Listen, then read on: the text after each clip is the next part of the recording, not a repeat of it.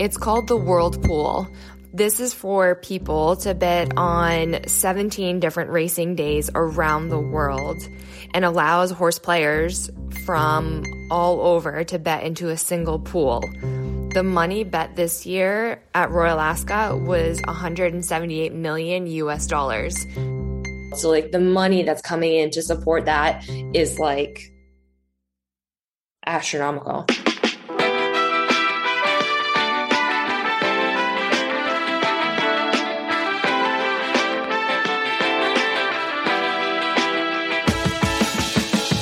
Hi, guys, and welcome back to another episode of Equine Entrepreneurs. Today, we are speaking with the amazing Kelsey Lupo, who is a young up and coming bloodstock agent. A born and bred American, she now resides in the UK, but realistically is more of a citizen of the world as her job keeps her on the road all year round. Today, Kelsey takes us inside the world of a bloodstock agent, which is to say, a person who studies bloodlines and race results in the thoroughbred racing world, identifies horses that have the potential to be real winners, and then procures them on of her clients who are looking to purchase a racehorse. Now, while that is the byline for this podcast, and we do explore all of that and more, what today's podcast is really about is how the racing and breeding industry actually works and the relationship between breeders, buyers, sellers, and clients. We have included this in our Equine Entrepreneur series as to be a bloodstock agent is to be a real hustler. Think of it like a real estate agent who, instead of buying and selling houses, instead buys and sells racehorses. As you will hear Kelsey explain, becoming a successful bloodstock agent is not for the light-hearted, as you must fight for every client, for every horse, and the job never stops. You work 24 hours a day, seven days a week, and at the end of the day, there is some luck involved. So even when you do everything right, it may still go wrong for you. The upside of all this, however, is that you work for yourself, you travel the world to amazing places, and you make friends everywhere you go, so your social life is incredible. So, depending on what you value in this world, the juice is most definitely worth the squeeze. So, who is this podcast perfect for?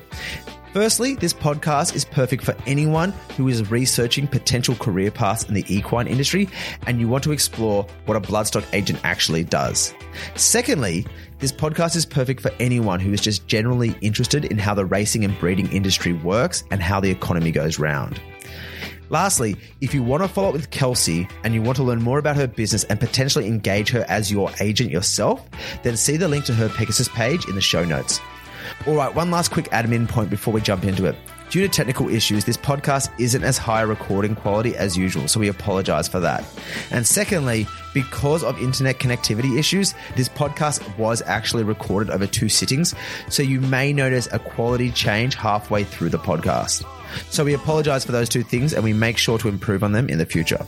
All right, with all that said, let's jump into it.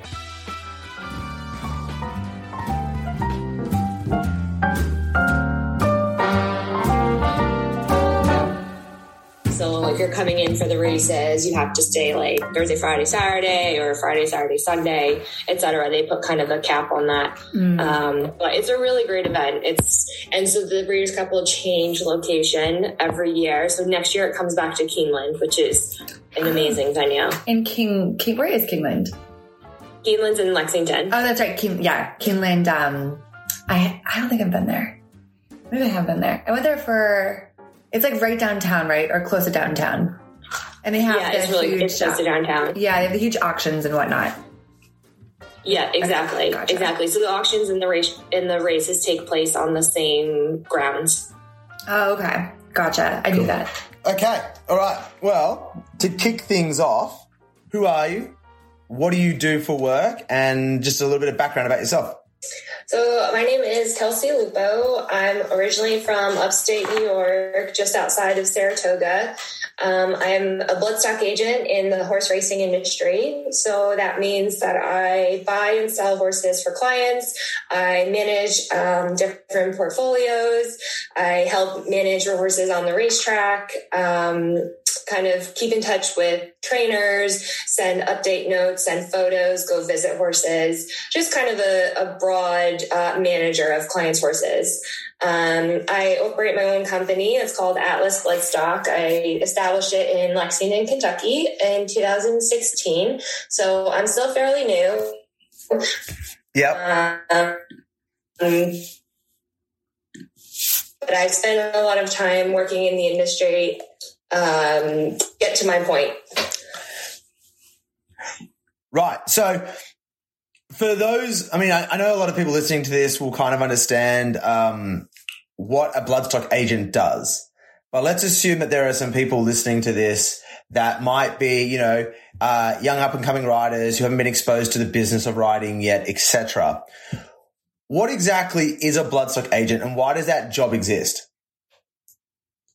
So, a bloodstock agent is essentially a person who has made their profession in pedigree expertise and being able to manage a client's horses. So, if you have an owner who's not in the horse industry and they have another business, you basically are hired as a manager and to advise them on horses that you feel are appropriate for their portfolios based on their goals and ambitions in the racing industry that could be anywhere from um, buying small, like young horses, uh, weanlings to yearlings, doing uh, investment pinhooking, so changing horses.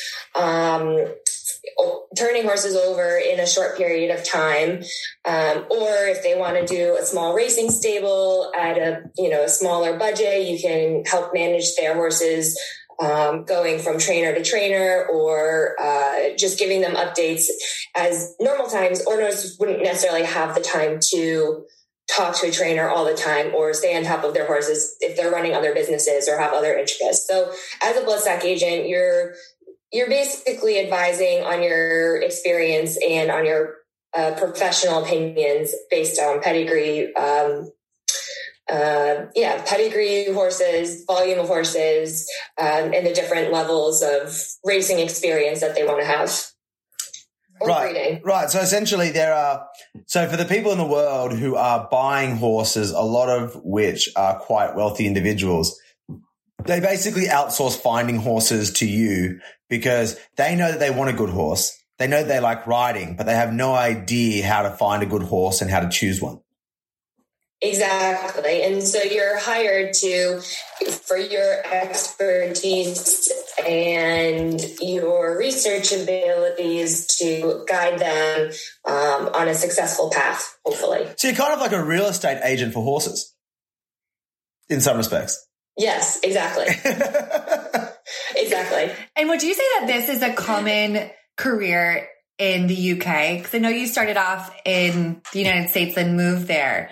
And when you say that you were from Lexington, like that makes sense, right? With all of the racing that occurs there is the, the racing. I don't know if it's the racing capital of the world. You can tell me that, but it definitely feels like the racing capital of the state. We're, we're going to say Lexington is the racing capital of the world. Okay. I'm sure it's branded everywhere when you get there. But is that something that's commonplace where you are in the UK? Um, so there's a couple. So the UK and Ireland and France all kind of operate a little bit differently in the sense that um, they have a lot of different kind of towns and hubs for racing to occur. For on the countryside, different countrysides for breeding operations, and then various different towns such as Newmarket and Lambourn, where racing yards would be and trainers would be. So in the States, um, trainer, training and racing operate a little bit differently in that at a racetrack in America, you a trainer will rent stalls at the racetrack. So they'll have a 40 stall barn and those will be their their stalls for the entire race meet or however long the track is open. So when the track closes, they have to move their horses and their staff to another state. So they just move them to another location. So example, you're going from Lexington, Kentucky, and you move down to Florida for the winter. You have another, you know, stalls for 40 horses. Um, in the UK, training yards are permanent locations. So a trainer will have a yard in Newmarket, say of 35 stalls, and from there they will travel around the country to the different races. Mm-hmm. So some race courses are four hours away, some race courses are an hour away, but they basically go in and out of the same um, yard and location, unlike the US where you're transporting everyone to the racetrack that they will be competing at. Wow, this sounds like polo, where you have these different meccas in the states and everyone kind of picks up. They they call it chasing the sun here, where they pick up and they go to Wellington, and they're in Middleburg, and they're in Argentina. So it's Oh, the weather's getting a bit shit. Let's go somewhere where the sun's out. sounds terrible. It is very similar. no, it is very similar in that sense. So on the East Coast, um, right now the major racing is in New York and in Saratoga. Saratoga just opened, um, which is the, an amazing track. Um, it's my favorite track and my home track. Um, I grew up going there. So after Saratoga and the New York kind of racing circuit through the summer, um, people will transition down to Kentucky and go and run in Churchill or Kentucky Downs um, and Keeneland, as Keeneland has a boutique meet in October for three weeks. And then from there, everyone goes down to Florida. Mm. Now I'm generalizing everyone, but I'm Right. speaking on, Yeah. on the terms of like your bigger, your bigger trainers, the, the big trainer circuits, So Todd Pletcher, um, Chad Brown, Christophe Clement, um, Brad Cox, they kind of run this Mm. East Coast um, circuit. Mm. So then you spend the winter in Florida where there's big racing and the prize money is bigger. And then after Florida, you kind of then transition up to Kentucky for the spring where Keeneland has an April meet. And then you go up to New York again for the summer. So you just Mm. kind of run that East Coast line. Um, you go along with the weather as well. Now that's not saying that New York doesn't have winter racing because Mm. they do through Aqueduct, but just the quality and like the the level of racing differentiates throughout the year. What do you mean by aqueduct? So Aqueduct is the name of a racetrack in New York. It's Okay. in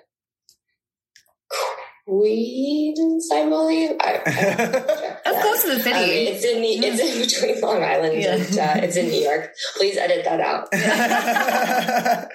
At risk of sounding really naive, I would have thought that like you like I always thought the way the race industry worked was that you had like a trainer who had horses at their stable and they had like a local ring that they used or track that they used to basically like train the horse etc and then like a couple times a year they would go to like a big event and race them you're saying that they constantly race all year. These horses constantly race, and we only really hear about them, I suppose, as outsiders when the big events occur.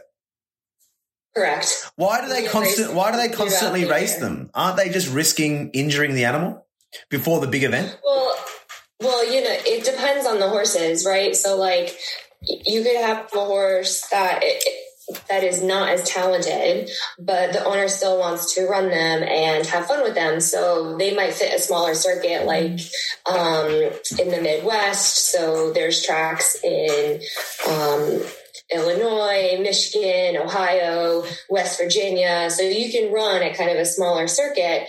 And then if the if the trainer has a higher quality horse, they might try and target like the bigger races. But the single horse, on average, will run every four to six weeks if they're mm-hmm. sound and they're happy and they're moving forward. Now that doesn't mean that they're going to run throughout the entire year because a lot of times something might come up. They come down with a fever. They you know, have a small injury with the with a hoof or something that sets them back, and so they might not run for a month or two months, and then you might send them to the farm to have a little break because they're kind of not mentally into it anymore. So you send them to have a little vacation for three months, and then you bring them back into the track. So Wow. even though there's racing around the country throughout the entire year, from the 1st of January to December 31st, it doesn't mean that a specific horse will run that entire year. So it is all it all depends. But trainers will generally have like a barn full of horses that will fit kind of slots all along the year because they need to make money uh, by having horses in their barn, paying stall rent, and then earning prize money as well to like keep their barns open. Oh wow. How much? I mean, how much is a? So we did a podcast a while back, and we were talking about the economics of the career as a trainer. Mm. And the general consensus uh, was that um, that as you become a more famous trainer, the price, you, the, the demand to have you train for some, the demand to have you train someone's horse increases, the more people who want you to train their horse and the less bandwidth you have to train horses, the more you can charge to train a horse because more people want you to train their horse than you're willing to train, right? So, Correct. so how, I mean, I don't know the question I was going to ask. it's just like, so like, how, I mean, how, how, I mean, how do, how do they go about like figuring out, how do the trainers go about deciding, um, which horses they're going to take? Like, is it, is there, cause it sounds like if, if, they're not making a huge amount of prize money on these horses, right? I mean, very few horses make a lot of prize money. So I'm assuming if you've got a very expensive trainer because they're famous and therefore their prices are high, but the horse isn't running often enough to make a lot of, to win a lot of prize money, or it might not be good enough to win a lot of prize money, then I imagine most people are spending way more on the horse than they are actually making out of the winnings the horse is making. Is that true? Correct. Really? Right. So, so,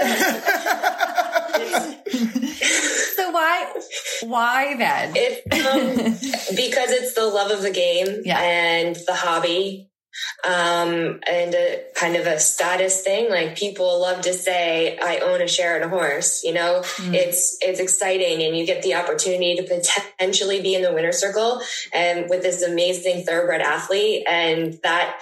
Even if you're winning a five thousand dollar claimer or you're winning a Group One worth three million dollars, like being in the winner circle is hard enough as it is. So anytime that you get a chance to be there, it is a huge thrill. Like your excitement is through the roof and you're cheering for like the staff, the trainer, this, the grooms that, you know, got the horse there, the, the, um, exercise riders that helped get the horse there. So for owners to, um, spend money on trainers, whether they're very famous or not, it's more for like the love of the game. Hmm. I What, mean, what do you mean the winner's circle? Horse racing is not in is not generally for the economics. Right. Right. You don't know what the winner's circle is? Well, I, I, I understand what it means, but I mean in the sense of like, is there actually a tangible reality of the winner's circle, or is it just that like Is it a you're square? One, no, like, you know what I mean. Like it's something. It's like oh, you're in the winner's circle. Like that means that like there are certain events each year where the winners get invited along and they get together, or is it literally just knowing that you're currently the owner of a horse that is winning, and that makes you feel like you're part of this like uh, ethereal club?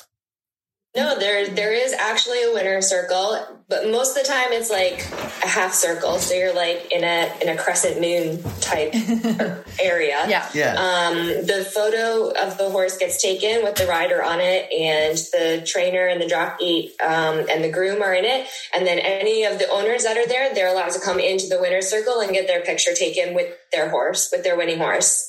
And then a lot of the times, um, the trainers will send out a a photo, like your win photo, but not all of them. A lot of times other people will have, you know, you'll have to buy your own win photo, but it's essentially you are in the winner circle with your horse that just won and Right. you get to be like, and the "Yay!" trophies and sometimes all the roses. Right. Is that commonplace at say the smaller uh, races that occur or are the those big winner circle photo shoots like the, the place that everyone wants to get to is that only saved for the premier races?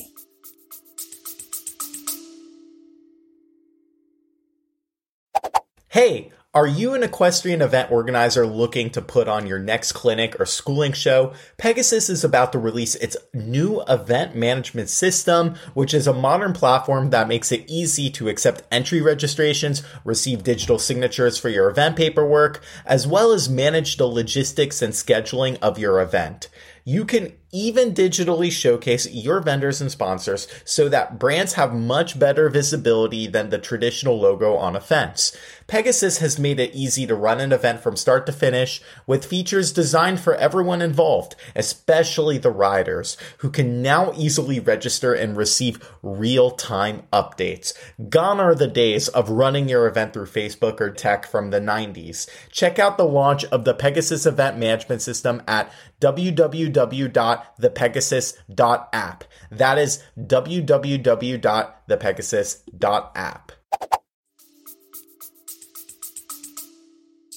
Yeah, like the big like rose blankets and the lily blankets, um, Mm. and the black eyed Susan blankets for Preakness Day. Those are for the big Group One Mm. races. Um, I mean, those those races are the top of the top. They're the best quality horses that are running that can compete. But every every horse that wins will get a photo.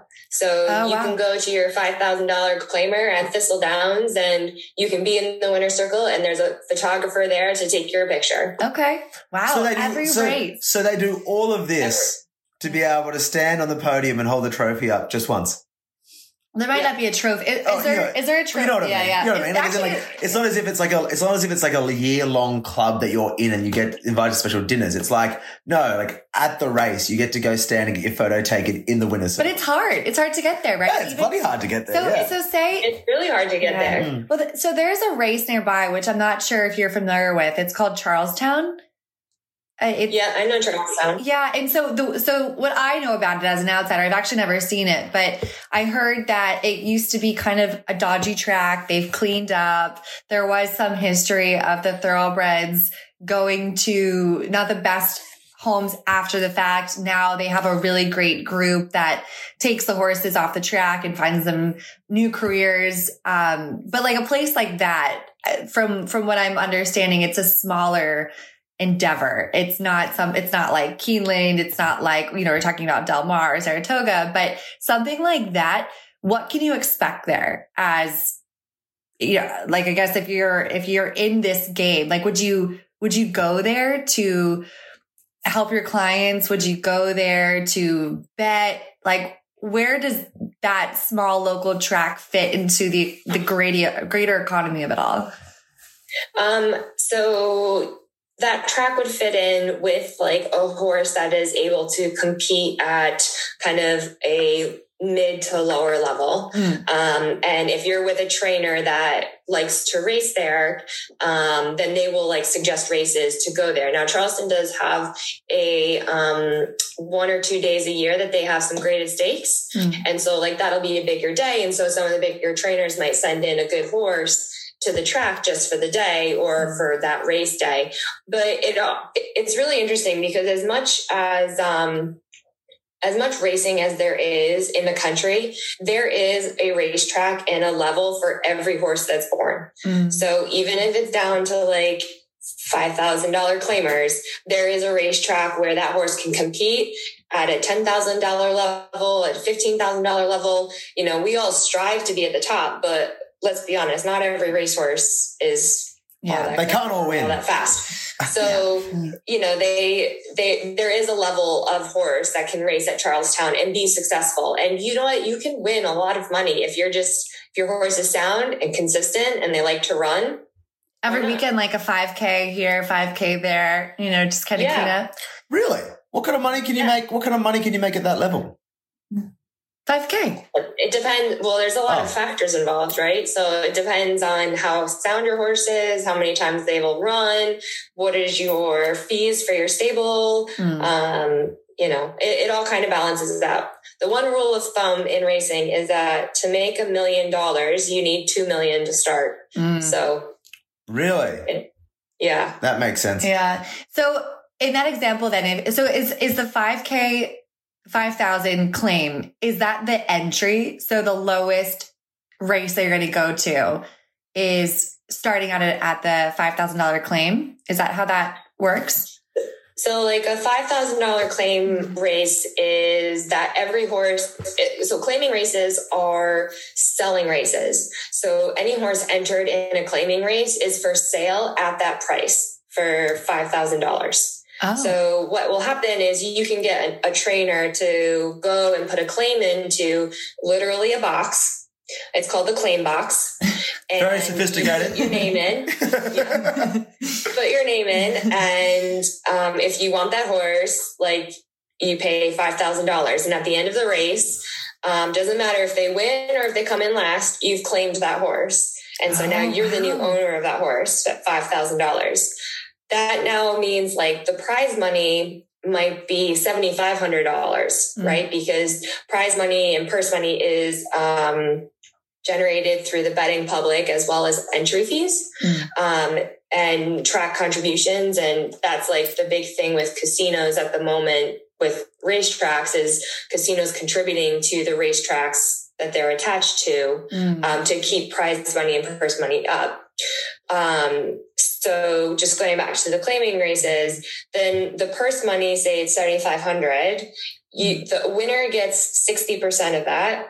And then there's rates going down. So it's 40% of 7,500 to the second place and then you know 30 or 20 percent for third place and then 10 or 5 or 2.5 percent. You they pay out mm. to like sixth or seventh place depending on how many horses are in the race. Okay. But oh wow. I, I just figured when you said the claiming race the, the $5000 claiming race that that's your prize purse at the end if you win but you're buying a new horse you're right. So if you're the owner of a horse running in the race at $5,000 mm. and then that horse gets claimed, then yeah, essentially you do win $5,000 because your horse is now off your books yeah. and you've got $5,000 in your pocket. Do you, can you just race your horse and not essentially sell them? Like, so, cause this, in this example, you're putting your horse on the track and they could no longer be your horse at the end of it.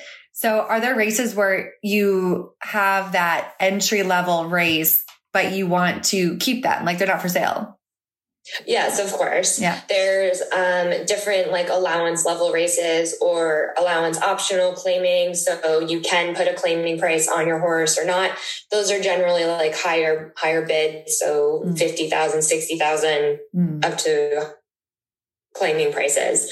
So, um, but there are races that you can compete in and not risk losing your horse. The the problem that you might run into though is if you drop your horse in um, to an allowance race and they're unsuccessful, well, as horses are unsuccessful, they will tend to lose confidence in themselves. And so if they lose confidence, then they don't perform as well. So um, a lot of times you might drop your horse to a level lower than you think he should be running at to just boost his confidence and hope that he wins mm. or hope that she wins just so that you can in- improve their confidence and it's less likely that they'll get claimed.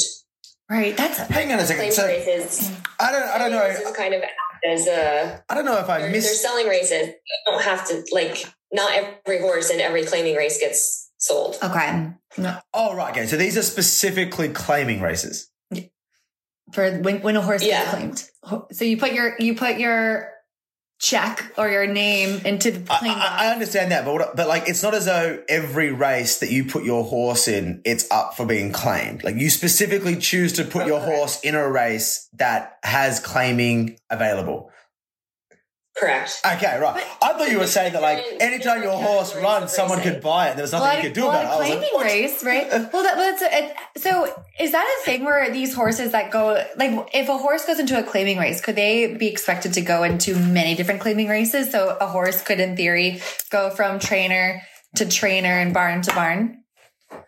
Exactly. Wow, that's amazing. Because I, yeah if they like if they are claimed now there's mm. plenty of times that horses are you'll have a full field of eight horses and none of them will get claimed out of the race so mm. that's like another part of the industry that is very interesting there are people who spend their jobs looking at claiming races to try and claim horses and then improve them to mm. make more money or like improve their claiming level or to try and like have a quick turnover of horses. So that is like someone's like full-time job. Like I'm a mm-hmm. bloodstock agent. I focus on pedigrees, research, management, um, and uh, recommendations for mating plans.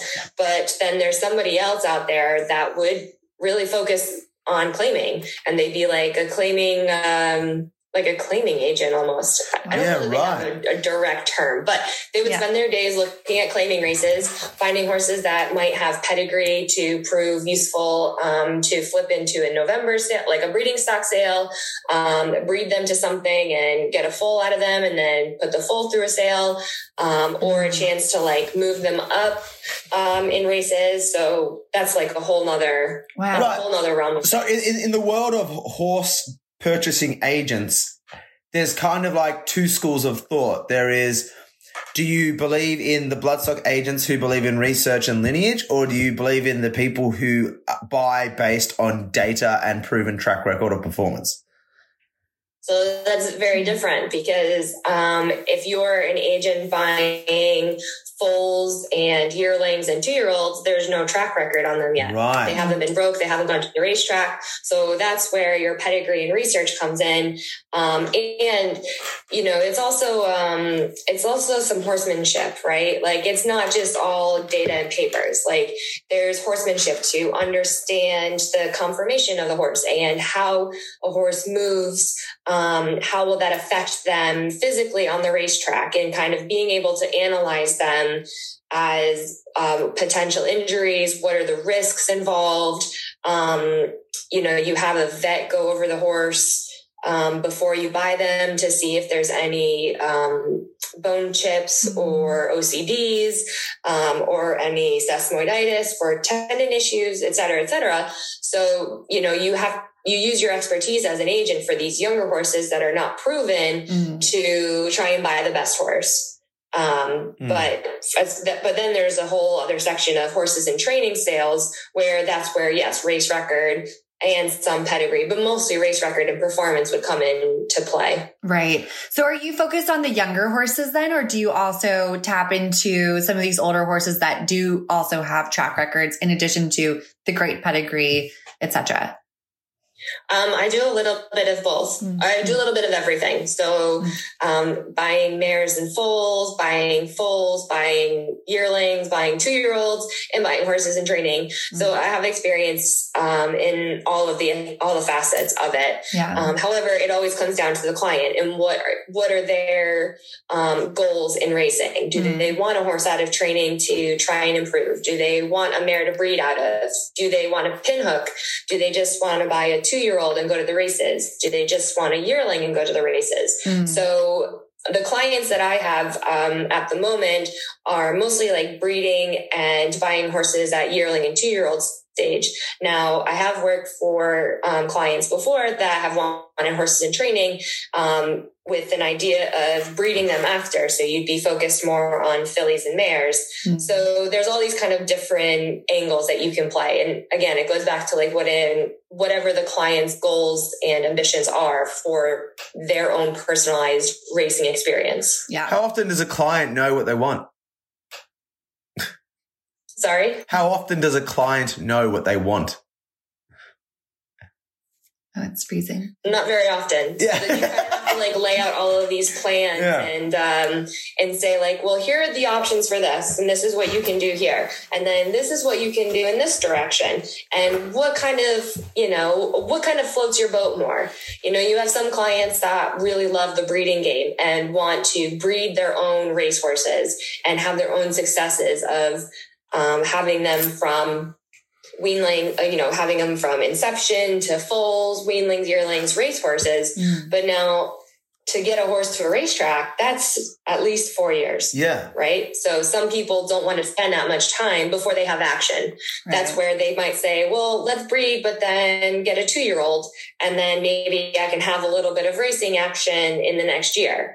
Or, you know, you buy yearling fillies and they want to breed out of them eventually, but working from the yearling stage, um, you have like a little bit of uh, more time with them. But, you Mhm. know, it's not as, um, it's not as like career, it's not as, um, I don't know how you say.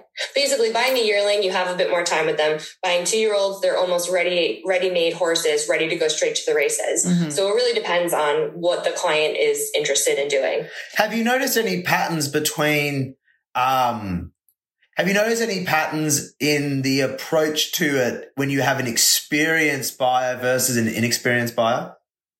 Like what makes you immediately be like, okay, this person knows what they're talking about?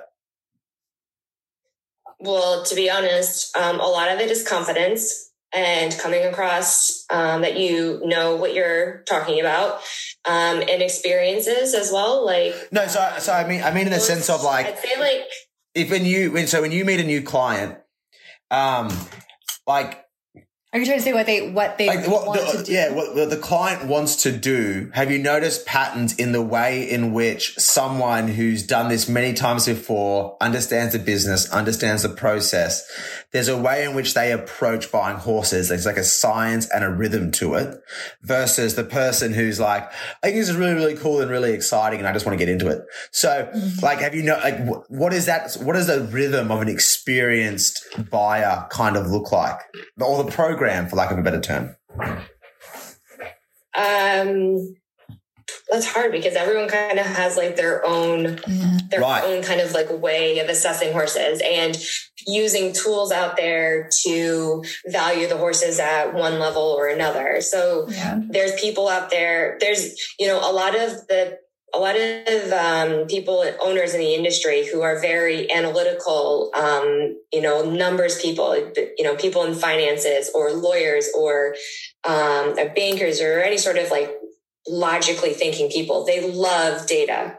So there's there's um, companies out there that measure stride length on the horses and they'll measure the size of the heart. And they've got all this computer stuff to measure the angles of the points of the horses and say like this looks like a good successful image right? Yeah yeah yeah. And then you have and you know and some people love that. And so they they thrive on that data and that information. And then there's other people that will just take a piece of that information and say okay that's good to know but how do i feel about this side of things? Like what is the you know the height and angles Mhm. matter to this and not so much the heart size? So there is a lot of ways to get data out there um, but each agent would have would be like individualized on how they found things to work for them.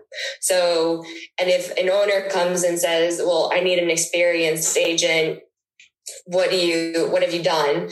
As far as an agent goes you get your reputation by what you've bought and what you've recommended. So mm-hmm. as a young agent i'm only I've only just kind of started out buying for my clients. And right now, my horses are getting to the racetrack. So, really, in the next two or three years, if my horses perform well on the racetrack that I had involvement in buying and recommending for them, then I could be a, huge success.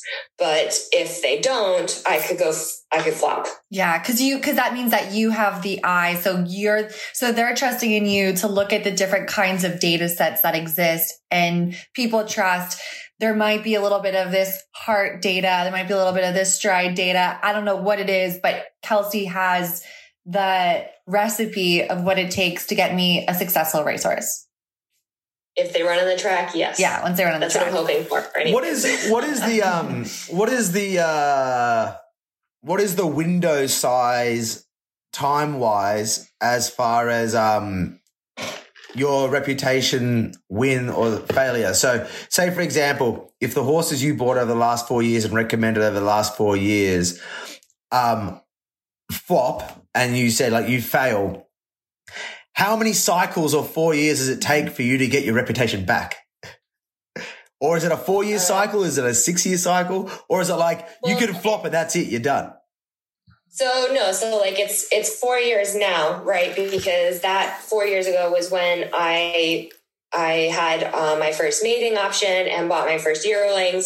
So those horses are now three years old, Yeah. right? So I've now since bought yearlings and two year olds behind that. Mm. So they'll kind of like keep coming through the pipeline, right? Yeah. So they're not going to judge me on what's happened just in the first year. It's going to be judged on the next two or three years of the two year olds and the yearlings that I've bought behind those to kind of move them through and see what comes out of that those groupings. right. And if that doesn't go well and your reputation takes a hit, how many years will it take you to for your reputation to become good again, assuming you do well? Or does it ever go It all, it Is it all ever depends. But is Right. it ever Yeah. is it ever bad or damaged, or is it just like oh these horses, which could happen at to anyone? Say I mean, say you were double the age and then you had a bad year, you wouldn't be Oh, absolutely. you wouldn't be judged for it because you would have like you know it's like crops. It's not like every year you're going to have a, a plethora of and a, an abundance of crops, right? So is it something that you're judged harsher on because you're up and coming. So you kind of have to get in, I don't want to say perfect. You have to get it perfect, like right off the bat to be able to continue. Whereas once you're already established, you can afford to have a bad year or two. Yeah, exactly. Oh. So it's um. really kind of just like the up and running. And, you know, like the people with a lot of money are generally older people. So mm-hmm. They'd be like a little cautious saying, okay, well, I want this 30, you know, 30 something year old buying. I don't know if I want to give them 50 grand. They, they haven't proven to do anything yet. Whereas like a more experienced agent would have like more of a reputation under his belt of what they've bought or what they've sold and their successes. So they might say, okay, well, I trust that he's, you know, got 50, I can put 50 grand with him Yeah. and see what happens. Yeah, I got you. Um, but you know, at the same time, it's all a bit of luck as well. Yeah. Being in the right ta- right place, the right time, and a little bit of luck um, will will definitely go a long way. So is it so is it fair to say the first five years of your career as a bloodstock agent are like the most important? It's like it's like Um, where like As far as as far as like my networking and my relationships go, absolutely. So the people that I've been meeting, the um, events that I attend to, the way I um, the way I hold myself, the way I present myself to people in the industry, you know, that will hopefully lead to recommendations or references from other people saying like, look, I have too much on my plate, but you know, Kelsey's done a really great job. Um, why don't you give her a call? She's looking for some clients, you know, Mhm. that sort of thing. So it's, it's kind of the first five years of how you come across to people and your experiences from what you've done up till now that will help kind of build your platform to then send you forward. It's really no different than any other business Yeah. in that regard. But what about in terms of performance of the horses you pick? Hmm. Like I can like so back to your point about like if you've got experience, there's a bit of forgiveness there. Like it makes sense to me that if you got if you've been if you've been buying and selling horses for 15 years and and you've been largely successful and then you you recommend one horse and it flops like i can imagine people who know being like oh yeah they had a bad pick but if you're only four or five years in and you have flops they're like oh the shit that person just hasn't got it you know what i mean like even though it's the same oh, might- outcome they could like i could i could understand how like the first five years of your career could be when the you know the smaller circle of people wealthy enough to buy horses who probably talk to each other they basically decide whether an agent has the ability to has the has the x factor or not. That makes sense Well, it all kind of like depends on your relationship with your clients. Like some people will stand by you and be like, look, I'm going to go in a different direction, but I'll still give you some money to buy some horses. Let's see if we can do something. Um, and then there's like, you know, for whatever reason, there are some people that are just not lucky together. So you can, you know, have a great relationship with a client and be like, you know, we're going to go, we're going to go big. You're with them for five years and you haven't bought them a winner. And then at the end of five years, the client says, look, I'm, you know, I'm draining money, haven't had great success.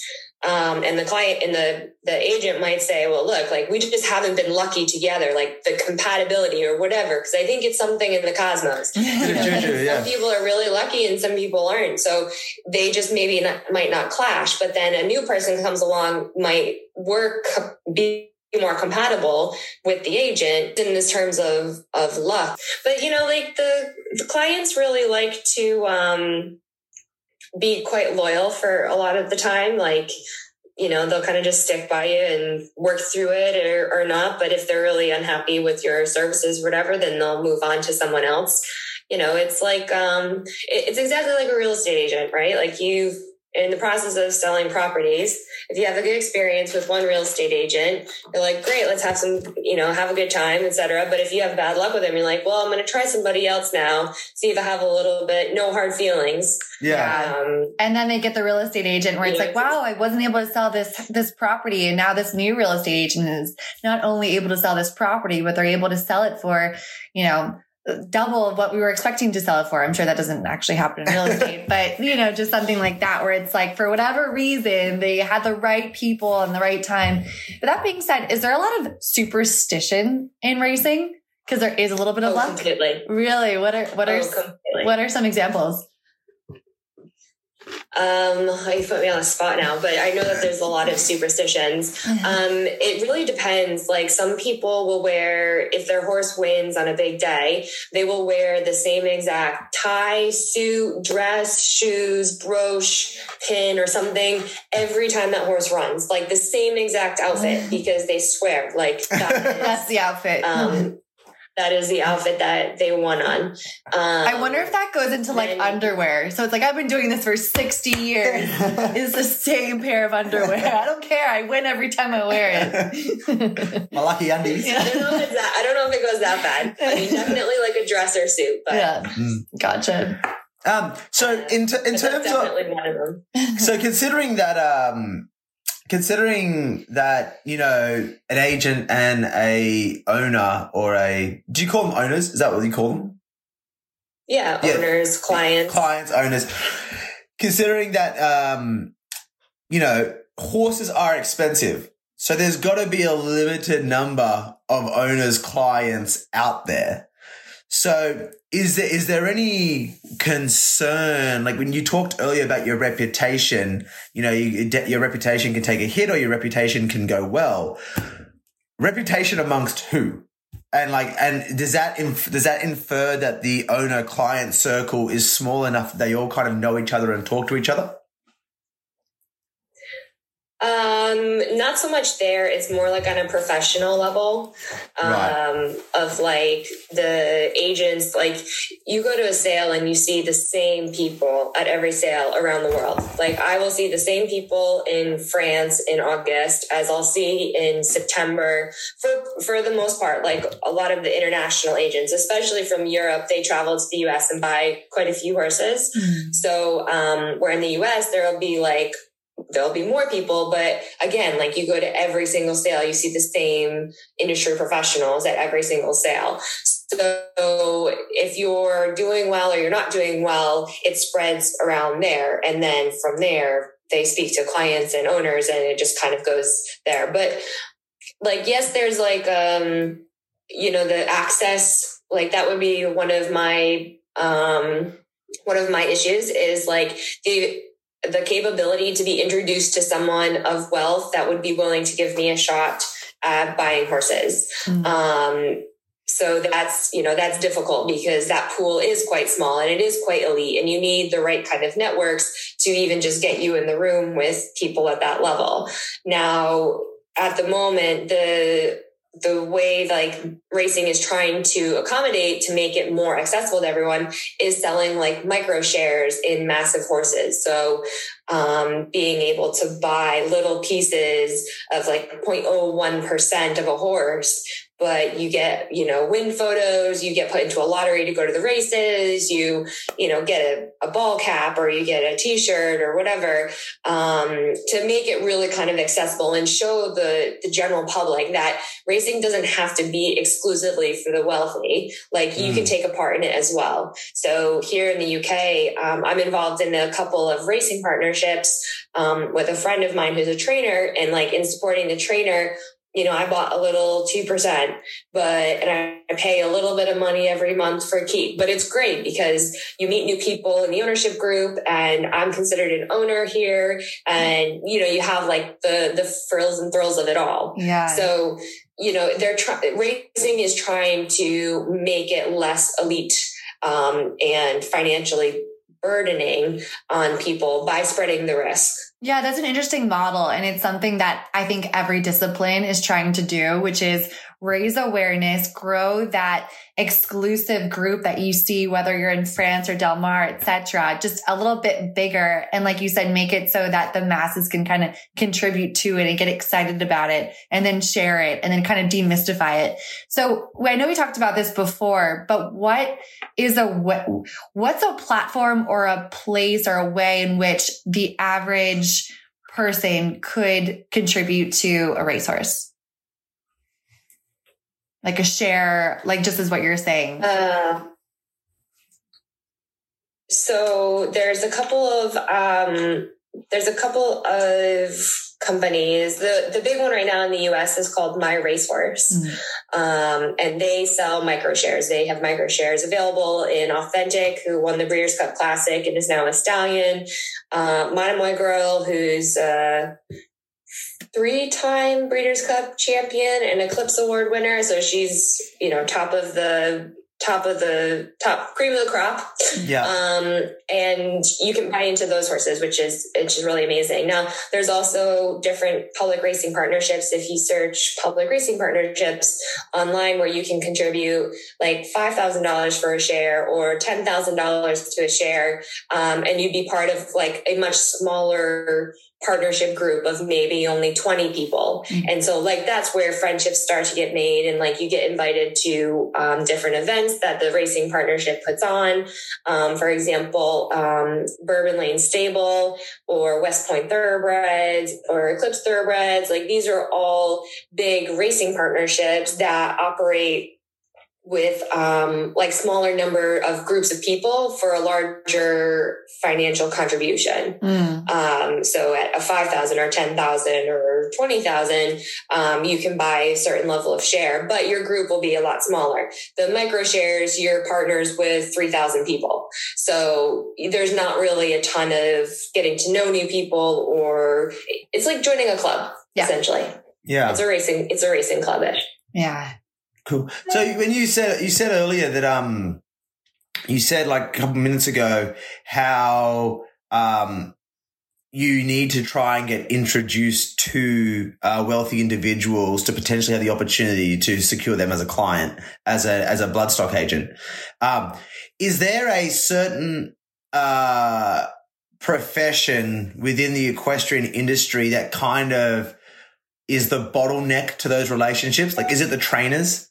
Like, are the trainers the ones that basically have the ear of the clients? And therefore, as a bloodstock agent, you know, by becoming friends with trainers, that gives you the opportunity to have the meeting with the client or, or do you even, or is there a world in which like you even actually potentially like you, you convince trainers to hire you and then they advise the, the client? You know what I mean?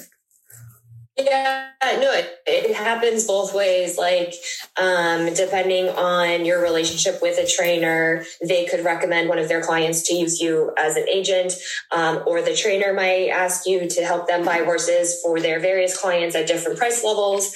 Um, so it, it definitely works in both ways. Like that is one, that is one facet of the industry. But the problem is that the we seem to be like fishing in the same wealthy pool mm. and so like the same horse owners are still horse owners and they just kind of like just float around and are redistributed uh or redistribute their their investments to people that they like or they don't like or who they've been you know set in with.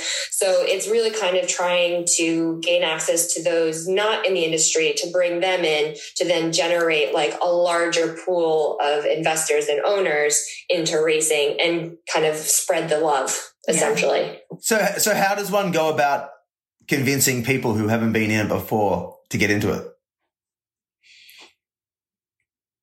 Um, I think I do a pretty good job of just like expressing my pure passion of the sport and love of the horses and the thrill and excitement of, um, if you go to the races, even if I'm not even betting on a horse, seeing the horses come around the stretch, coming down the line to the finish line, your heart races and it's like, who's going to win? The excitement of it all. It just, it's overwhelming. And to have that for nine times out of a, a race card in a single day for, you know, a minute every day, like that's amazing. Yeah. So even I've been in this industry now for 13, 14 years, started at very, you know, at the bottom, working on the farms, um, handling the horses, getting my hands dirty, you know, mucking stalls, the whole lot. And I've worked my way up and networked all the way up to running my own business now.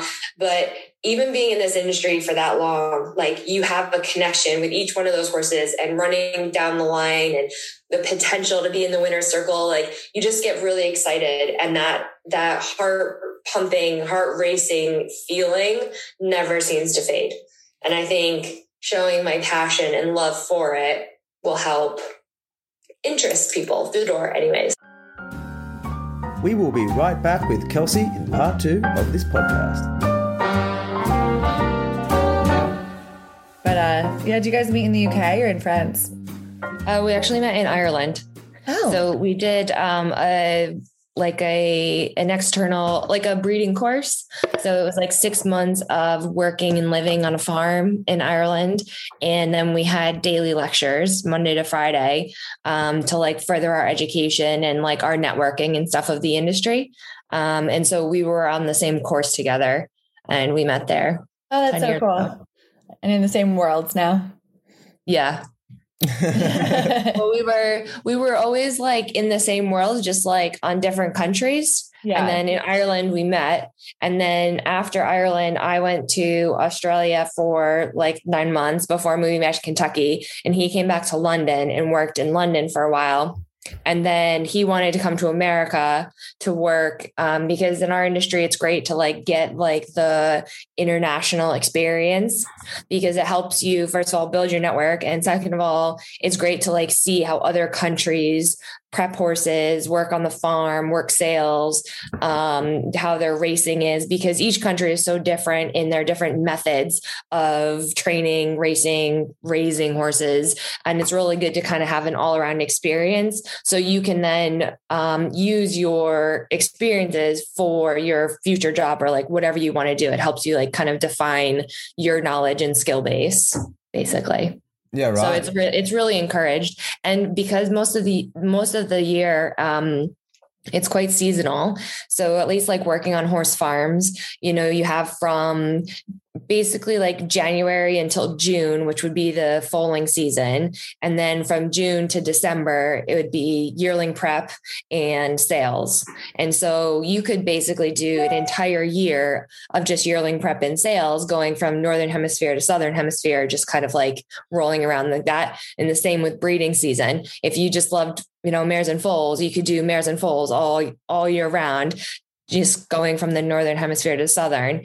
Um, and farms really welcome people like that. It's gotten harder with visas um, because like the uk if you're going to work on a farm like you you need to like be sponsored and like most small farms don't want to sponsor you. It's all very expensive. Um, same thing like in australia it's a little bit easier because visas are quite easy to get for us like i was able to get mine quite easy if you're under 30 and then um then you know so it's a little bit harder now since like visas have started coming to play but it's it's pretty encouraged like if you get in with a big company they can like sift sift you all around And when you say big company, do you Farms mean all over the world. breeding operation? sorry Oh, so when you say a big company, do you mean a big breeding operation? yeah mostly Yeah. So like Coolmore, for example, Coolmore has um, is one of the biggest operations in the in the world for racing and breeding, and they have a massive stud farm in Ireland with a couple satellite farms in Ireland. Then they have a farm in America. Then they have a farm, massive farm in Australia, um, and then they have stallions everywhere as well. So like they hire people, and they can like within their company, they can move them around to their different locations around the world, and then those people get experience all over. right. Right. Why why do why do um breeding conglomerates for lack of a better term why why do they exist? Like why do they have like farms all over the place and stuff? Like what's the purpose for having that infrastructure as opposed to a single place?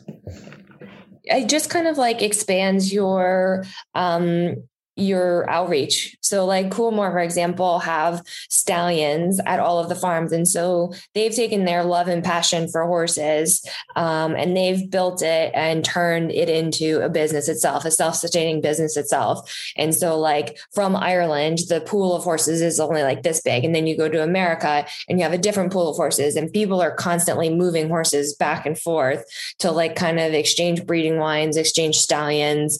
Um, but they've created it as a business. So like all their stallions are creating revenue. And so why not expand if you have the money and the capital to? So Right. they do. Are they taking their horses and having them race across and um, basically go to different countries, or is it the operation in Australia primarily stays there and they wouldn't necessarily ship those horses to America to race? Well, Australia, because it's so far, they don't usually come up to race, but sometimes like horses in Europe um, and America will go down to Australia to race. And if they go down there, they usually stay there. Um, and then the, they've done shuttling stallions. So, like a lot of, of horses in Ireland and England and America will stand in Northern Hemisphere here, and then they would actually ship down and quarantine and go to Australia or New Zealand or South America and do Southern Hemisphere breeding season. So, some of the stallions, they'll breed like I don't know, they can breed like up to 400 mares in a year because yeah. they'll do like 200 or 250 northern hemisphere and then ship south and then do another 200 or 250 in the southern hemisphere and they'll just like do that cycle right is there a massive difference between um is there a, is there a massive difference between uh, artificial insemination and like live insemination Oh yeah, the, if you're having a thoroughbred racehorse, it is in the stud book around the world that it has to be natural cover. Why? So it has to be. Um, it's a way of preserving the breed. Um, there's a lot of actually one of the stud farms in Kentucky started doing um, IA, AI collections for quarter horses. Um, and so they were like breeding this stallion to like 250 mares, but then like collecting as well and selling his semen to do AI on quarter horse racehorses because quarter horses can have mixed blood. Um, and that's allowed in that racing world. But in thoroughbred racing, they, in order to keep the breed pure, they only allow natural cover and it's a, it's a way to like just kind of keep the stud books all aligned and all of the basically anywhere you go any stud farm the matings are um, video recorded. So like the mare's checked the stallion the right stallion is put up and like it's all on video to make sure everything happens right. And then there's usually a vet on site that checks the viability of the semen after they dismount and like the dismounts um, to make sure that the stallion has been like ejaculated properly. Yeah. And then sometimes, like on older mares that might be more difficult to catch, they'll reinforce. And so they'll take the stallion's dismount and then reinforce using kind of the AI method. Yeah, right. Oh, but wow. it's only after they've been covered naturally. And did this all start because there were like people um, selling like fake artificial uh, semen, like taking it from like an, a, a non prize stallion and, and then pretending it was from a prize stallion and that was kind of like diluting it, or is it has this just always been the case? Like, um, like it, I know yeah. it's always been the case, but there's yeah, right. always been that fear of like bringing in other parts of other breeds into the bloodlines and then creating it not like so it's not purebred anymore. Yeah, right. Which a lot of people think is the reason why um a lot of the third like thoroughbreds genetically have started to become weaker because of inbreeding. You know, like we're all inbreeding. The thoroughbred breed itself comes from three horses originally. Really? That's it. Wow. So it's a combination of three horses. And so then every thoroughbred in the world comes from this these three horses where it started. Oh wow. Wow. What are the three horses? Do you know their names? Um, it's the you're gonna gonna test you. Gonna test you here. the Darley Arabian, the um, I don't know. I'm gonna have to look this up now. Go the, Darley, the Darley Arabian. Right. So basically, they took three horses of three different breeds and combined them into one breed, and that breed became the thoroughbred. Correct. Right. So, can you even sell AI in, in thoroughbred breeding, or is that um, you can you can to like warm bloods and like show horses and stuff like that, okay. um, but not for thoroughbred horses. Got it. So if you have a thoroughbred operation and you see, say you're in you're in Australia and there's another thoroughbred that you really want to breed your mare to, who is based and the stallion's based in America, you wouldn't be able to just ship that AI semen over to you in Australia and then have, you know, a, like a full. No, you would have to wait for the horse to like ship. That's why they do like um, northern hemisphere and southern hemisphere shuttling because they'll ship the stallions down. So like if you want American pedigree or American bloodline stallion bloodlines, you'll wait until that horse comes down to Australia if he even does. Right. Um, and then that's how you would get that, and then the horse would come back. Okay. So it's the Darley Arabian, the Godolphin Arabian, and the Bar- Barley Turk, the Byerley Turk. B Y R L Y. Yeah. I So- forgot that Arabians Mm-hmm. made up the thoroughbred. That's why they're so hot and crazy in their heads. Yeah.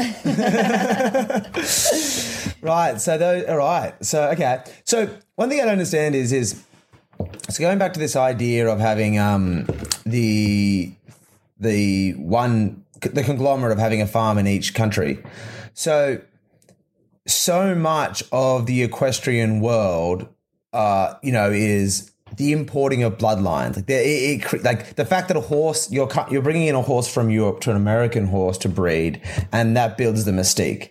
So if you're also breeding horses, if you have if this Irish farm has a farm in America, do they do they ship American mares to Europe to breed, and then the Europeans believe in like the excitement of having an American bloodline? Like, how does having a farm in each country change the dynamics between like the import of an international bloodline, for lack of a better term, or is it? Um, so Does that make it's it- yeah, it does because actually, um, some of the best dirt sires in America actually are um, like have really established the European um the european bloodlines of like top dirt of top turf racing. So there's like a lot of cross back and forth um and like the importation of like good um sound sort of American brood mares brings like a hardiness to European bloodlines where European horses however it's happened like the breeds in Europe like the horses if you go to a horse sale in Europe the horses are a little bit finer they're a little bit more kind of fragile looking. In the US the thoroughbred is like you know, Debo, like little quarter horse looking. They're very stocky, um, you know, good bone, thick, heavy bone. So like the developments of the horses have changed. And so like incorporating the American bloodlines and kind of conformation and physicals into a European bloodline will help put kind of like stamina and a little bit more substance to the horses here in Europe. And like vice versa. Like you go to the US, you have to take like quite a nice sound European horse um, to go to the US and breed to a US stallion, but you'll probably get like a more turfy horse rather than like a dirt horse because you're incorporating a predominantly grass family into like a dirt pedigree. right. when you say dirt, what do you mean? But they were So in America, you run on dirt racing, like Oh, okay, Kentucky right, right, Derby. right. So in, in Europe, there's no dirt racing. Everything is on an artificial surface or it's on the grass. Right. How does that compare and how does that affect the the racing?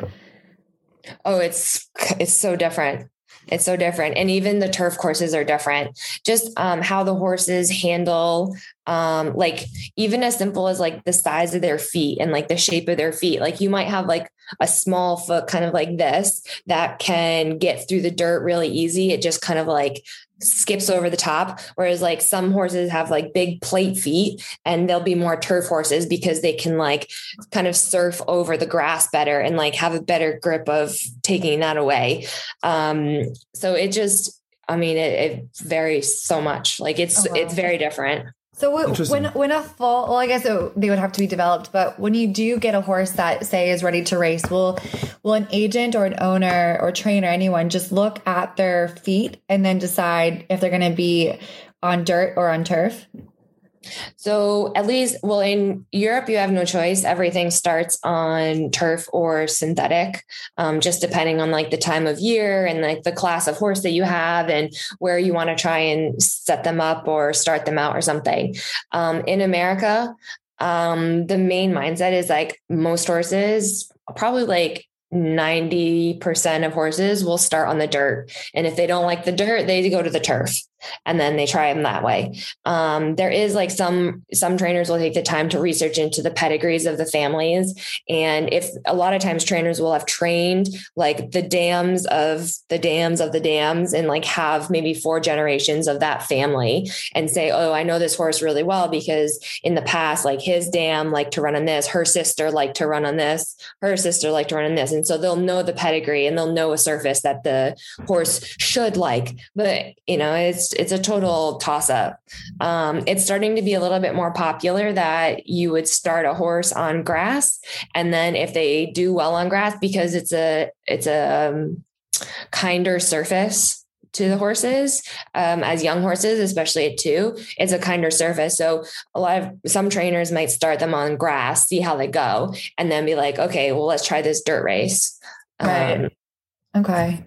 So Do you do work with the after racing career for thoroughbreds?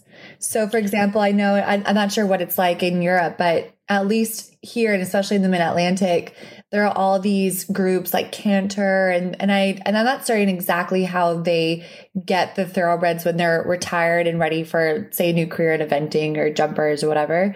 But do you do you as an agent work with some of those organizations to transition or know of people who do and how you know you can basically take a really great resource and then transition them into something else when their when their career is done so um, I have in the past, um, and I do. I know people in various facets of the kind of rehoming facility, uh, both in Europe and in America.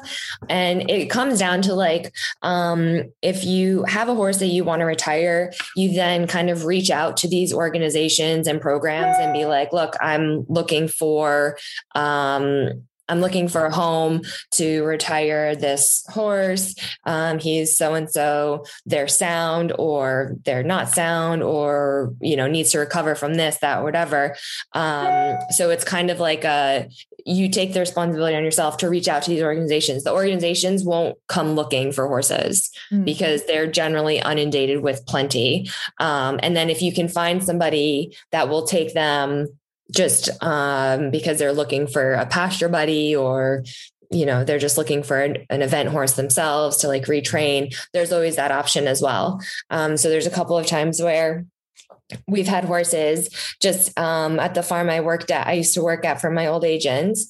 We would take our retired horses there kind of like surf around and through some of our partners racing partners be like does anyone know you know someone looking for a horse like we have this horse that's you know pasture sound or we'll be able to walk truck canter he just needs some time off or something.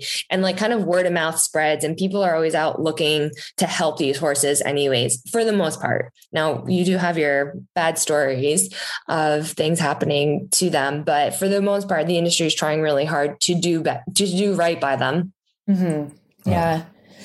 But it's all about like you like I have to make the effort to find them a home. Like those organizations won't come saying, "Oh, hi, do you have a few racehorses you need to retire?" well, it's probably now, right, where they where they the groups are at least here they're kind of around the racetracks. So i'm sure at this point there's probably like a continued feed where the racehorse is is kind of done ready for a new career and then they uh, will maybe contact these organizations that are in the area and maybe just do a shipment or something. And because it seems like as someone online who watches um, these groups. I'm constantly seeing like this new horse for adoption, this new horse for adoption coming from the racetrack. So it's almost like there's, they have these channels and they already have these race tracks and trainers that they work with. And it's just like, okay, this one's ready for you. Head over to such and such. Like, I don't know if that's a partnership per se, or it's because they're all local to each other. So it's easy just to send them to the,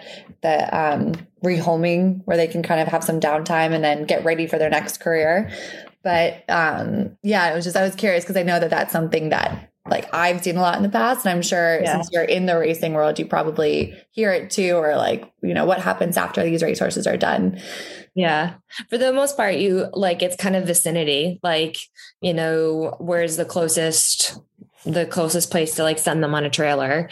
Um, you know, if we had a retired horse here in England, in in say Newmarket or something, you're not going to say, okay, like I know a retirement facility that's all the way up in like the north of Scotland. Like, right. you know, yeah. now there probably is, but it's not going to be like my first my first call. I'm going to follow follow someplace like close to Newmarket, like what's kind of going there, and then leave it to them to, you know, then contact if there's somebody in northern Scotland that wants the horse when he's kind of let down and developed a little bit. They say, okay, this horse is ready to go to northern Scotland. But if you're taking them off the track, you generally find them a safe place to go first, um, a farm or a location where they can just kind of like be in a holding pattern. Mm-hmm. And then if you find a rehoming facility that will then train them, um, then you could send them onto there. But a lot of times when the horses come off the racetrack, they need like you know, a week or two or a month or two just to like calm down and unwind or just be in a pasture or something before you can put somebody on their back again. You know, they don't necessarily always just transition that quickly. Right. And the and the retraining facilities as well, like people taking on that challenge, they don't necessarily want them that fast. What was that? My phone. That's your ringtone? Yeah. That's horrible. That sounds like an alarm. you hear that multiple times also, a day? Why do you do that to yourself? It's, it's, also very loud. I don't know why it's so loud. you, oh, oh, actually, quickly, are you on a Mac? Yes. Do you want to hit "Do Not Disturb"? Because we can keep hearing your um oh your yeah. email notifications coming in. Sorry. That's right. Uh, okay. Is it possible as a as a private citizen to go directly to the racetrack and get a horse? If so, is, if you have an eye and you want to be able to buy them direct, not have to pay a markup for the transition facility, but just that you know they find someone that they like and they see that they're sound, they want to take a risk on them. Is that a viable option? Mm, you probably wouldn't be very well um, appreciated Mm-hmm. because like because like if you if you as a public public person walk into the racetrack and be like oh this one looks really nice i mean that could be like a grade one winning horse or it could be like a $5000 claimer. But unless like a trainer is like look i got this horse that needs a new home. He's ready to go. You, you know trainers don't really want to give up horses. Trainers are the horses in stalls means they get paid right? So like the more horses they have, the better chance they have getting paid, better chance of running in races. So you can't just really walk in and like choose a horse because it's like they have to then talk to the owners as well and yeah so do you, every owner would be like oh yeah i'm ready to sell my 5000 claimer yeah but so how how would one know to be able to get a horse that's ready for a different career that like they are looking to give to one of those um like adoption areas right? Like the the rehoming places. Or do you or can you not um, even go direct? You'd have you you as like just a citizen would have to go to that third party organization no, like you could, I mean, the, the, best way that I would recommend doing it is like to reach out to um, racing partnerships or reach out to um, trainers specifically and say, Hi, my name is whatever, introduce yourself. And like, if you have any horses that are looking for a new home, I'm looking for a horse to rehome or right. whatever. And just like being able to like network and put your name out there as far as you can, because you'd be surprised. Like, I mean, the racing partnership I used to work for, they've just rehomed like two of their racehorses based off of like people reaching out to them and saying, like, I've been following this horse's career. I really love him. Or, you know, one was like the um like the yearling prep person for them. They loved that horse. And so they've been following them on their career. And so they just kind of like, you know, we'll reach out to these racing partnerships. And if the time comes, then, you know, we always keep a, lo- we used to keep a log of people who would contact us for horses and be like, okay, we have this horse. Would this fit you? We have this horse. Would this fit you? Yeah. So, you know, just kind of, yes, you can go to the different organizations to um, have a horse that's rehomed or retired off the racetrack. But like just putting your name out there and contacting racing partnerships individually and trainers would be, you know, yeah, because I could see if you do it that way, just as you said, if you reach out to them directly, then you can widen your pool and then you don't have to pay that marked up price that the person or organization is inevitably going to charge when they get the horse and then set them, you know, settle them down a little bit and then do some training. So what could have maybe been a $1,000 horse straight from the trainer ends up being maybe a five to $6,000 horse because they have put in some time and food and training into them. So I think that's exactly. a, I think that's good advice. Um, we're gonna. Um, and we can fix this. I'll fix this in editing. We're jumping around a bit, but back to when we're talking about the international stuff. Um, one other question I have for you is: Is the bloodstock community or horse trading community, etc., are you guys starting to discuss or be involved with international, like new markets like China, etc.? Oh, absolutely. So what is um, what is the current? Yeah, what's everyone thinking about it at the moment? Um, well, China's in the process of building like 10 or 12 racetracks in mainland China. Um, there is a very um, vivid uh, racing industry in Hong Kong, but that's obviously not on mainland China.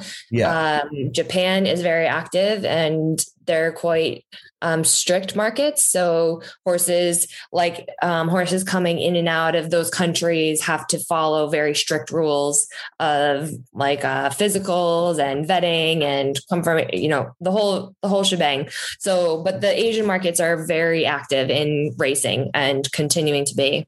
Right, and and what are the what are what are you uh, equine racing professionals in the West? doing about it? Slash what are you like what's the what's the discussion? Like is are there businesses that are setting up or actively trying to pursue those opportunities and be, get involved? Or is it all kind of like we know about it we're excited about it but it's still over there and we're over here no, it's, I mean, there's people that are solely buying for Hong Kong and Japanese buyers, and they'll come to Europe to buy horses, or they'll go to America and buy horses. Now, a lot of the, um, the Japanese people would have their own um, agents and their own people that would go to those sales as well um, and buy off them um, and down to Australia as well is a huge market for the Hong Kong and Japanese horses to to travel to. Um, there are some agents that have only like Hong Kong or you know Japanese clients, um, but then there's a lot of those people that also reach out to European agents on their own and contact them via you know social media or messaging or whatever kind of sorts. Are, are there any issues with um, those with those uh, buyers coming into the market and a lot of them being extremely wealthy? Are there any issues with their presence, like inflating the market, the prices, etc.? No, people. I mean, people love them because they're coming and buying horses. Um, it helps. It helps the whole thing kind of turn around and continue to to make it like a larger international market than it was when we didn't have Japanese and Chinese buyers. Yeah. Right. Do you but, know what? Oh, so but but they're not coming in and like just outbidding everyone and pissing people um, off. So the last few years, the Japanese have been really strong in buying top race mares in America and absolutely outbidding everybody. So like um, we've had some really big race mares that were really successful ship over to Japan and they like won't. So those like bloodlines and those crosses have been now gone to Japan and it's unlikely that they'll come back into the American market unless like it's one of their offspring. So really? Yeah they they're very competitive and they they want to improve their breeding stock and their racing organization as much as everyone else does. So the japanese and the hong kong buyers well mostly japanese would come in and buy like the best that they absolutely can buy is the best. And then they bring it back to japan and breed um, successful racehorses. Right. and and the industry's not worried about this?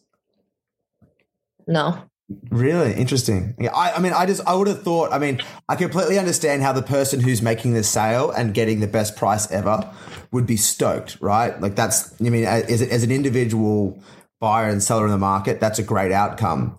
But as an industry on the whole, or as like the American Bloodline, you know, the Bloodline Association, whatever it's called, I can imagine there being conversations about like, yeah, this is great in the short term, but what does this mean for our industry in the long term if our best bloodlines are being taken out of our market and taken overseas? And eventually that's going to turn into a Japanese breeding program that's going to result in a competing bloodline uh, market, which means that less people might buy from America in the future. They might start buying from the Japanese bloodline breeding programs, which means America's going to get less market share, Europe will get less market share, etc. Like, so those conversations at that level aren't quite happening yet. It's more just still exciting. Everyone's just still kind of excited about being able to capitalize on the new buyers in the market and the crazy prices they're getting. Um, not really. Um, there, there's those conversations are definitely happening within the industry, but it's just it's kind of like a wave. So, like for a long time, everyone came to America to buy dirt pedigrees and bring them over to Europe and Japan.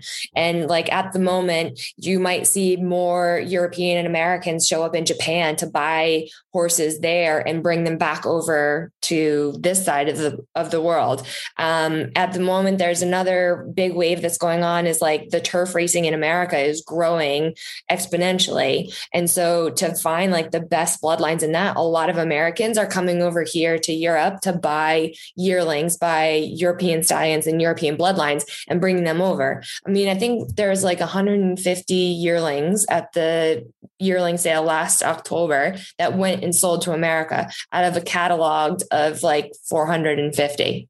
Right. Yeah. So like there's this huge kind of wave and it, the industry is interesting because it's very ebb and flow, right? So, like, if one market is ebbing, another one is flowing, but it all seems to kind of like come back, and everyone sort of like dips their toes and everyone else and everywhere else to try and um, get like the best bloodlines back or to get the best physicals back and that sort of thing to really that's what makes racing so international as well. Um, it's so easy to fly. It's easy to fly horses and transport horses for the most part. And you know, if you have people that are willing to pay for it, then it's why not really. So yeah. it's not like Japan and China are taking over it. They're more just adding another pin on the map to be able to be part of this bigger ebb and flow, as you mentioned. Right, exactly. Yeah. Now like mainland China is not is not necessarily operating races at the moment because in mainland China it's illegal for gambling and for racing at that kind of level but they're working on building these racetracks and having facilities like this um, so I mean cuz like the Hong Kong market is is tremendous it is very competitive and the money that that that Hong Kong is bringing in from racing is is amazing. Um, they've started this. Um, it's called the World Pool, which was created by the Hong Kong Jockey Club and now is in partnership with over 60 international partners from 27 racing jurisdictions. This is for people to bet on 17 different racing days around the world and allows horse players from all over to bet into a single pool. The money bet this year at Royal Ascot was 178 million US dollars. You can see the impact it has. It's it's been such a success this year. Right. Out of interest, as a um we did a, a, podcast recently on the burgeoning um, Chinese uh, sport horse market. So show jumpers, um, eventing, etc., hunter jumpers, um, and considering that so many. So, you know, there is a direct link between the two because thoroughbreds are usually bought to go into that afterwards. Is there any, um, is there any like uh, conversations or, you know, there are any conversations taking place about um, th- people in the, in the racing industry looking to get involved with the show jumping industry in mainland China, considering that that is allowed because there are no gambling restrictions?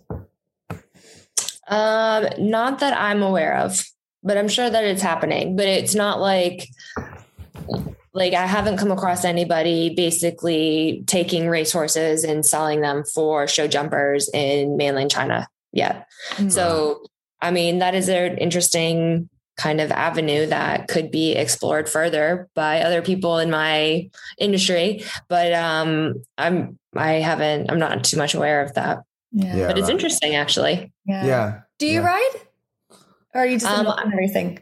No, I do. I do ride um, when I when I can or when I have an opportunity to. Um, I rode as a kid. wasn't very good at showing, so I played polo for a while in college, and then um, That's right. You were at a on the, at UMass. I knew that with the polo. Yeah. Yeah. Um, You're currently riding too when you get a chance. I mean, if I'm presented with a horse, yeah, absolutely. but it's it's hard. I actually, um, for a brief period of time, I worked for Hyde Park Stables. No, sorry, for Ross Nye Stables in London, and it's one of London is one of the only cities left in the world that you can ride in a public park. And so I worked as a tour, like a tour guide, but like it's a pony ride um, for clients, taking them through Hyde Park and riding through the center of London. So Hyde Park has like five miles of trails around, and I was able to ride. I was working like one or two days a week, um, taking customers mostly on lead line. But if they could ride, we would like take them out and we would just walk along the pass or like go for a jog or a canter um, down one of the main kind of straights, and that was really fun. Um, Hyde Park So- is right in front of Buckingham Palace. Is that right? yeah, it's like Oh. right next. to It's like right in front of Buckingham Palace. Yeah. That is really cool. So that's only in London where you're able to go and take horses and just casually walk around in the public. Yeah. I th- I heard I'm not sure don't quote me on this but I think Tokyo there's a place that you, there's a park a public park that you can do that um you used to do you used to be able to do it in New York City but I think they they stopped doing that maybe like 15 or 20 years ago because there was too many bicycles um, people on bikes and pedestrians that were um, endangering the horses and the horses being scared and stuff like that. So they've only got the horse carts now, but they used to have like riding lessons in like Central in Park. New York City. Yeah, in Central Yeah, Park, That's basically. so cool. Right, well, now that we've uh, discussed the industry at large, um, how let's let's go a bit more into like I would love to cover like the more granular side of it, so that if there are people listening who are young aspiring horse agents, for lack of a better term, who want to better understand the actual lifestyle and the job, can you um give us a bit of background about how you got into it? Um, so I started riding when I was a kid. Um, I grew up going to Saratoga Racetrack um, every summer and betting on the ponies um, with my family. And um, from there, I just I kind of grew a love of horses and wanted a job in horses someplace. Um, I wasn't very good at showing, um, and my uncle is in the industry. He has a farm down in Kentucky where he spends six months and then takes his takes his um, breaking and training horses and goes to Florida for six months. So he does like six months in Florida and six months in Kentucky. Um, and he suggested that I do um, some yearling prep in New York to kind of get my experience um, working at the yearling horse sales. I did that for two summers and then graduated in college. I had an opportunity to go to an internship in Kentucky called the Kentucky Equine Management Internship. Um, where I worked on a farm uh, for six months. I attended lectures once a week, and it's technically uh, a college level course. So I could have used it for college credits, but at that point I'd graduated. And I just kind of worked my way um, in the industry, working on farms and networking to kind of decide where I wanted to go. And I just kind of like follow the opportunities as they came up. So I did, um, I was recommended to apply for the Irish National Stud, which got me to Ireland. Um, from Ireland, I was able to um, work on the stud farm, attend lectures as well, explore my network, and then went to Australia. Was in Australia for nine months working the breeding and the sale season. Um, when I finished that, I decided to go back to Kentucky to find a job on the more business side of things. I'd worked 11 years on a farm by that point, and I had wanted to change the kind of direction in the industry I wanted to go. So I've got an internship working for bloodstock agents, and that's how I got into learning the more business side of things rather than like the horse management and uh, horsemanship side of things. Yeah. Right. Um, Right. So just to break that down a little bit further, so there is so a lot of a lot of the um, equestrian careers, such as becoming a trainer or running a boarding barn, etc. It's all kind of like be around people, you know, get some like experience, train under someone, get some clients, try your own thing.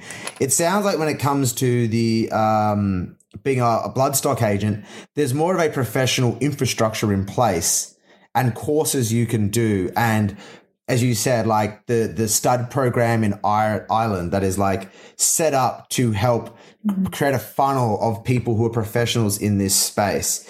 Is is that is that the case? And if so, what are the sort of those infrastructure building blocks look like? If you were, say, for example, you were a 16 year old kid who wanted to go into this, and rather than looking at going to med, into medicine, being I want to go to university, get an undergraduate degree, then do my pre med, and then go into med school, and then get my med job. Is there an equivalent of that sort of um, path in the bloodstock world? Um, there's so there's programs like set up at universities. Um, the University of Arizona has a really good racing program. Uh, the University of Louisville has a really good racing program where they can guide you and like educate you on kind of working on a business side of things or a business plan and provide you with opportunities to intern at various tracks or um, organizations to help kind of direct you on where you want to go.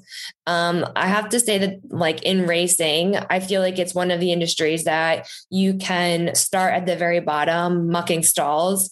Um, and the people that you meet by mucking stalls and working hard will help you kind of grow in the space that you want to go in. Um, you know, there's not like a direct path, but you can start at the very bottom and then work your way up to any sort of management positions or ownership positions or bloodstock positions um, just by being around um, the horses and learning from kind of the basics to wherever you want to go. But there's not necessarily like a direct education plan. It's all kind of you know you want to work on the racetrack you start by walking hots um, mucking stalls being a groom. Then from there you can you know gain the respect and the experience to then be an assistant trainer um, or a barn foreman. And then from barn foreman you can be an assistant trainer um, and work more directly with the trainer. And then from there you might want to go out on your own and be a trainer. So there's all sorts of different kind of paths that you can go.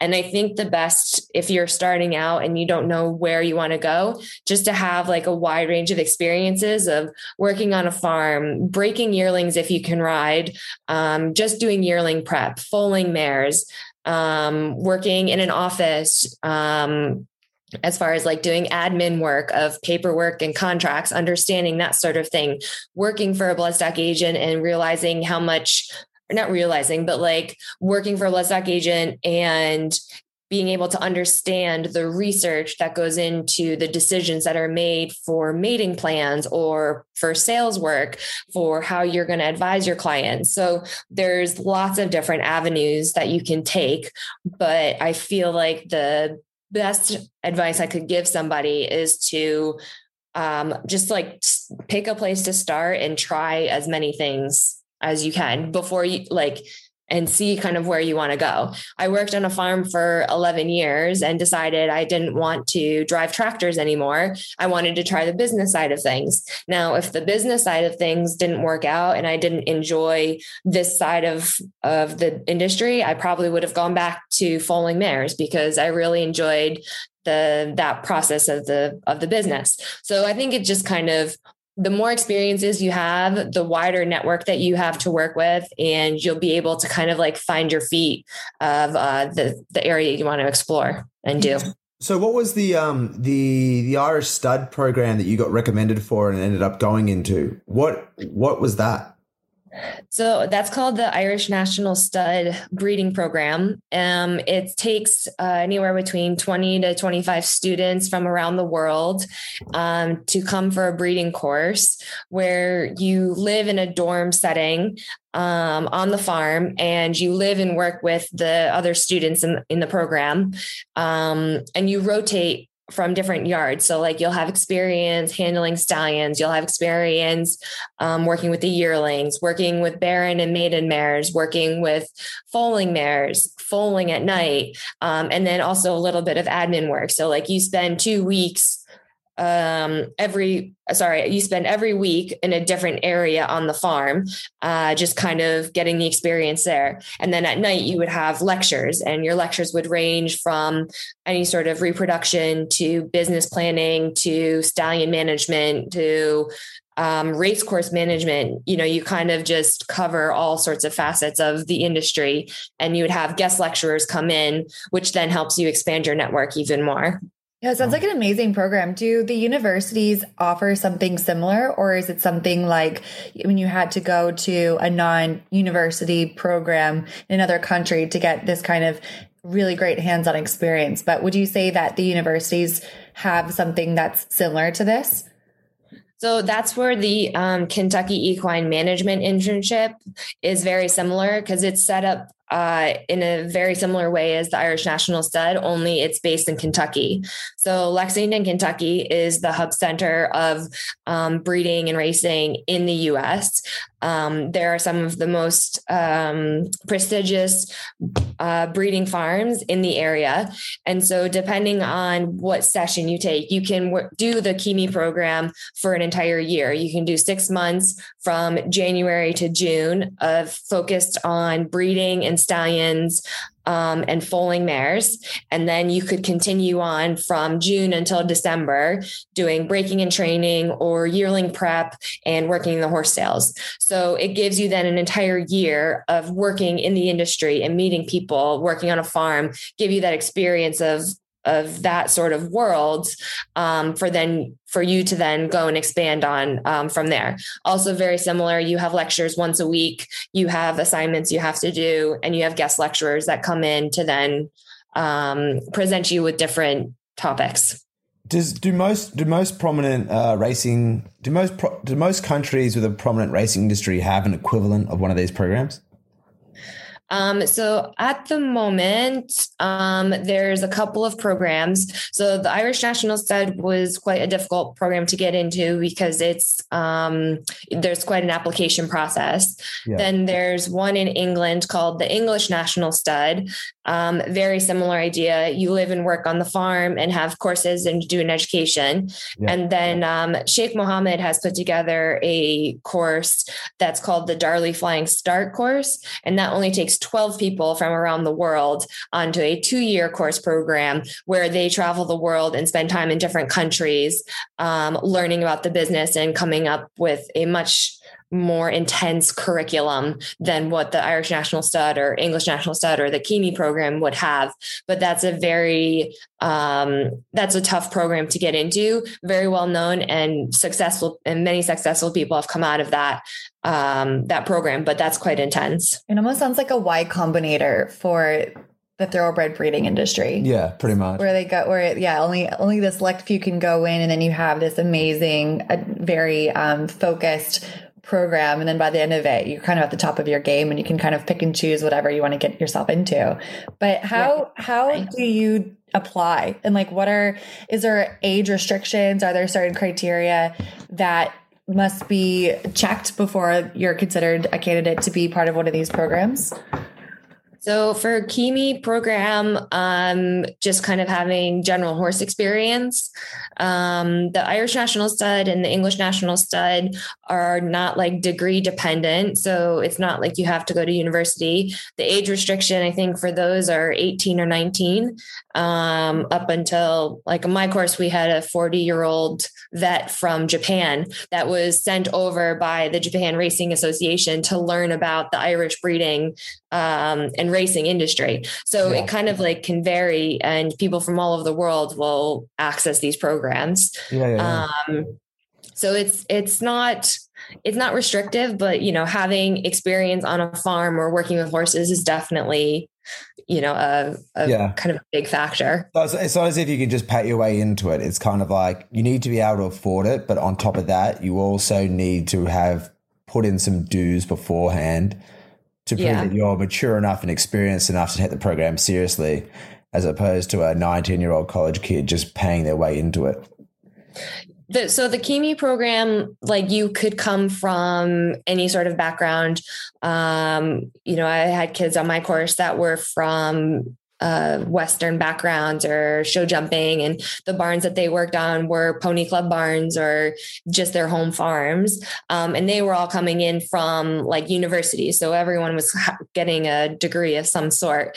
But um, for the Irish National Stud and the English National Stud, and for the Flying Start course, um, having experience on like a thoroughbred specific breeding or racing um, facility would give you a higher leg up because whether you like to admit it or not, like the show jumping and the eventers or the Western world, like dealing with those types of horses is very different to dealing with the thoroughbred breeding and racing industry horses. So those stud farms for thoroughbreds is much different compared to like what your your pony at your farm or your pony clubs or that sort of horses that you're dealing with on a daily basis. Um, there's kind of a different attention that you need to pay for it. There's different um, like methods or techniques of handling the young horses. You know, you go into a yearling operation and you've got 20 yearlings, colts and fillies to get ready for a yearling sale. Well, some of them are like this big, you know, small, and some of them are massive. Um, but learning how to handle them and their personalities and is quite a challenge in itself. And if they want to take off with you, they're going to take off with you. And thoroughbreds, they definitely have a mind of their own. Um, yeah. They're not going to be like your your draft pony on the on the side of the road that wants to just take you to grass. No, these things will take off on you. Yeah, yeah, yeah, yeah. There's definitely there's definitely a learning curve. The first time I did yearling prep. Um, I showed up in sneakers. They were white sneakers. I thought they were old. Capri pants and a white t-shirt that was just like I thought it was just a, a crappy t-shirt. And the yearling manager looked at me and said, Are you going to the mall? And I was like, No.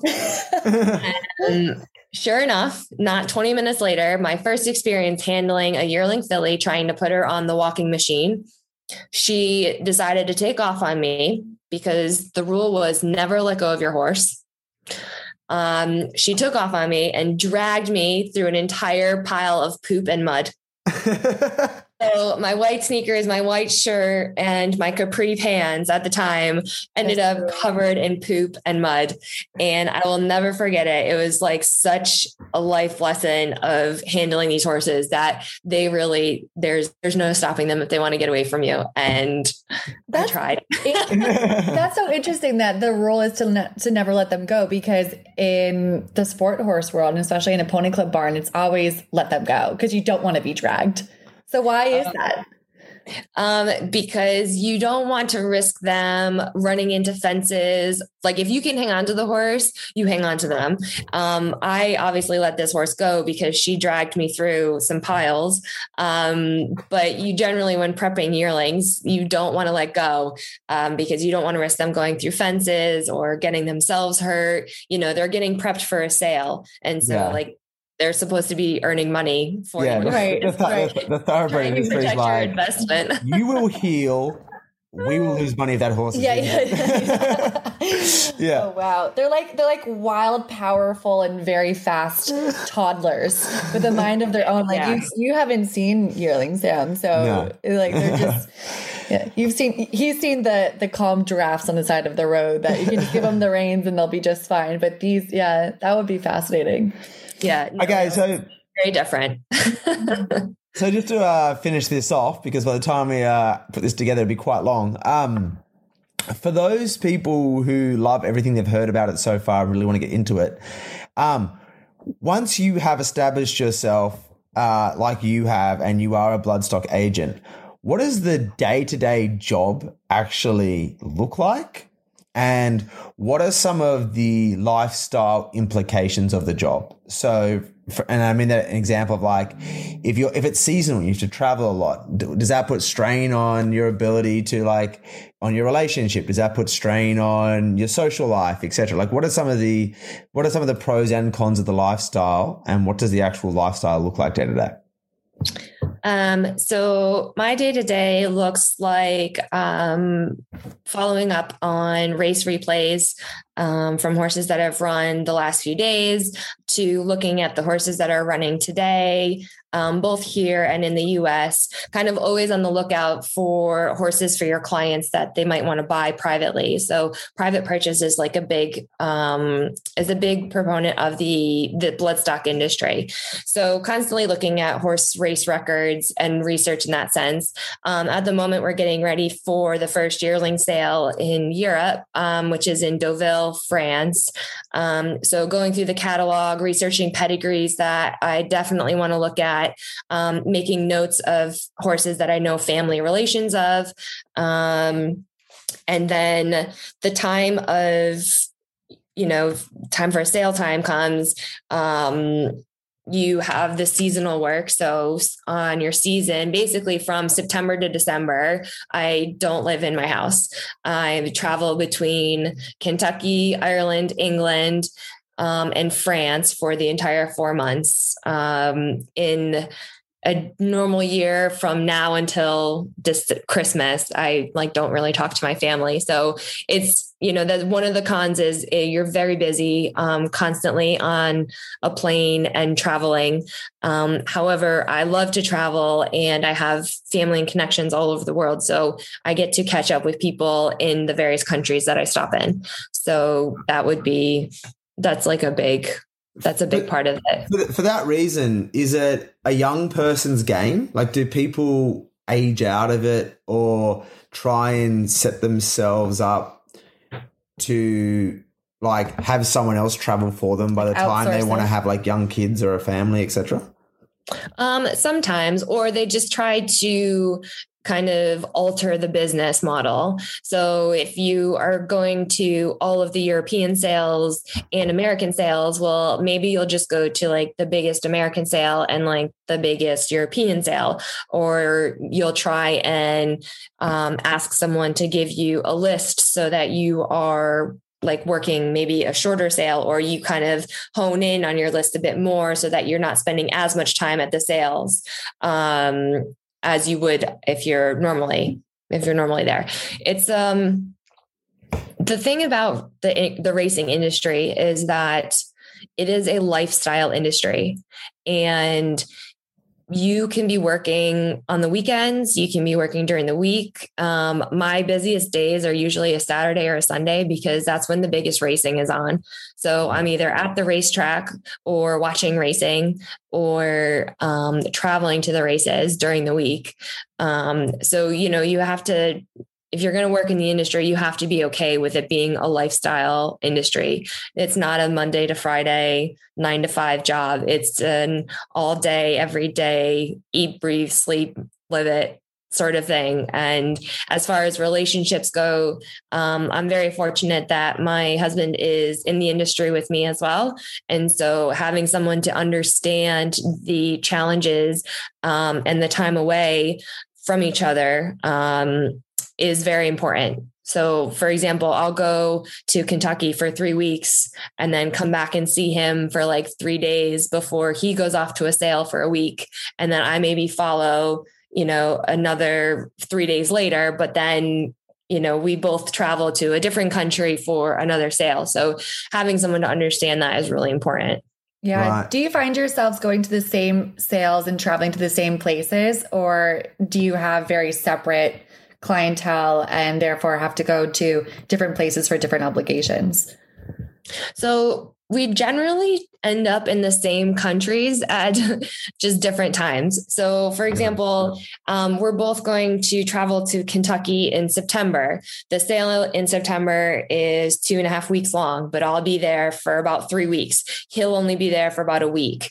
And then he'll come back to England, and I will go straight to Ireland from America, where he'll probably be in Ireland for like two days, and I might be there for five days.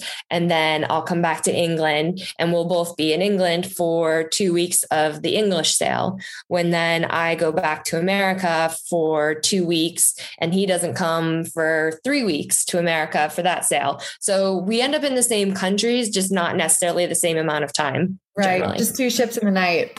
Yeah. Our Is it- is it- downtime is like from Janu- January, February, March is when it's quite, you know, pretty quiet. The racing in Europe is um is not going on as much. Um racing in the US is a little bit less as well, but as soon as April and May come, we hit the ground running. We're at race meetings all the time, um, going to the sales, like two year old sales start in April, and then yearling sales start in July and August, and then it's onwards and upwards. Is it is it quite common that um, people in your line of work um, uh, date and marry other people in the line of work because of that? Um, generally, but not always. Yeah, right. It's it's hard to understand the commitments that you kind of need in this industry without having someone that experienced it or understands it at some level yeah. for sure. I can see that. Yeah, Do you think you two will ever join forces and then operate out of the same, you know, like Atlas Bloodstock LLC? Or do you think you're always going to have your two separate businesses and you prefer to keep it that way? Um, I don't know. We'll have to see. yeah. And one last question: Is it fun travel, or is Oh, it it- all work? No, no, it's it's fun.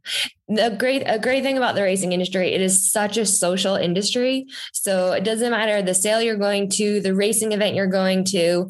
Um, people love to have a good time, and whether you're going out for drinks and dinner after the races, or enjoying a day at the races, or after the sale, you kind of get together with friends who you've uh, haven't seen in a long time. You know, you always end up having a good time. So like yes, it's a lot of travel and it's exhausting. However, I love it and I I wouldn't want it any other way. Awesome. Okay. Thanks so much, Kelsey.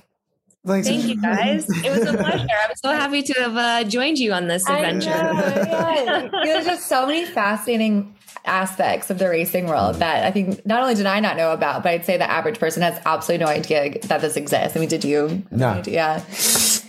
I'm so excited. Okay. Well, um, we'll uh, we'll end it there, and uh, uh, we'll uh, spend the next. Uh, I'm probably I'm hoping to actually release this podcast. Um, uh, maybe this week or early next week. So I'll edit over the next few days, and I'll let you know when it's up and live, and we'll go from there. Cool. Well, thank you guys. I really appreciate it. I hope I didn't sound like an idiot. No, you They're sounded so excellent. thorough and so articulate. So it was really great. And Yeah. thanks for your feedback too. I got your email this morning. So that was really helpful and Sam can implement those changes. So thanks again for taking a look at that. Yeah, no, no worries. And um, like I said, the the next two weeks is quite busy. I'm going, I'm going to Italy for work, France for a race on Sunday, then back to England to get my car to drive to France for the horse sale next week. So it's Yeah. all just a bit, it's all a bit crazy at the moment. Um, so if I have, any, if you have any like updates or whatever, let me know, and I, I'm happy to put my input in. If you have any questions, I'll Oh, Yeah, thanks. sure, sure, sure. Are, are your non horse friends like, they look at your lifestyle and they're like, oh my gosh, you are living this like horse royalty, just fantasy world. And they just can't comprehend all the traveling and the, the, the wealth and the horses. So, I mean, are they just flabbergasted at your career? Oh, uh, completely. They're Yeah. like, where is Kelsey now? I have the nickname of Carmen Sandiego. I love that. Nobody knows. Nobody knows where I am in the world. I'll like text my friends who are, are non-horsey. I'm like, okay, I'm stateside for like three days. Call me to like catch up if you want, because I'm in the same time zone. Yeah. Um, so yeah, it's it's very yeah. They're they all look at me like I'm crazy and, and, and impressed. I think to some level. yeah, no, absolutely. Well, cool. And we have to take a look at the calendar because you said you'll be here in September, right? In, in uh, uh, Kentucky, or was that one Yeah. San Diego? No, I'll be in Kentucky. So I'll be in Kentucky from um, the 9th of September until the 23rd. Um, and I have horses selling on the 20th, the 21st, and the 23rd um, Okay. Of my pinhook group. But yeah, like if you guys are around, like it's it's insane. It's the biggest horse sale in the world. Um, Right. So it's it's really it's really cool and it's it's quite the vibe. Oh yeah, no. If we should, you should come down. yeah, no. We actually, well, it's funny because we actually have a meeting with the USCF on the 29th of September, I believe. So Yeah. we, could, we could come down earlier. Yeah, yeah, yeah, absolutely. Yeah. Cool. Um, yeah, so it's it's really good. And then if you have any questions or people you want me to connect you with, you just let me know. I I know a lot of people, and if I don't know them, I know the people that know them. Oh, that's awesome, Kelsey. You just let me know. I'm happy to hook you up with whatever you need. Awesome. Well, thank you so much, Kelsey. It's always a pleasure. Have a great day. Have a good day, guys. Take care. Bye. Bye. Bye.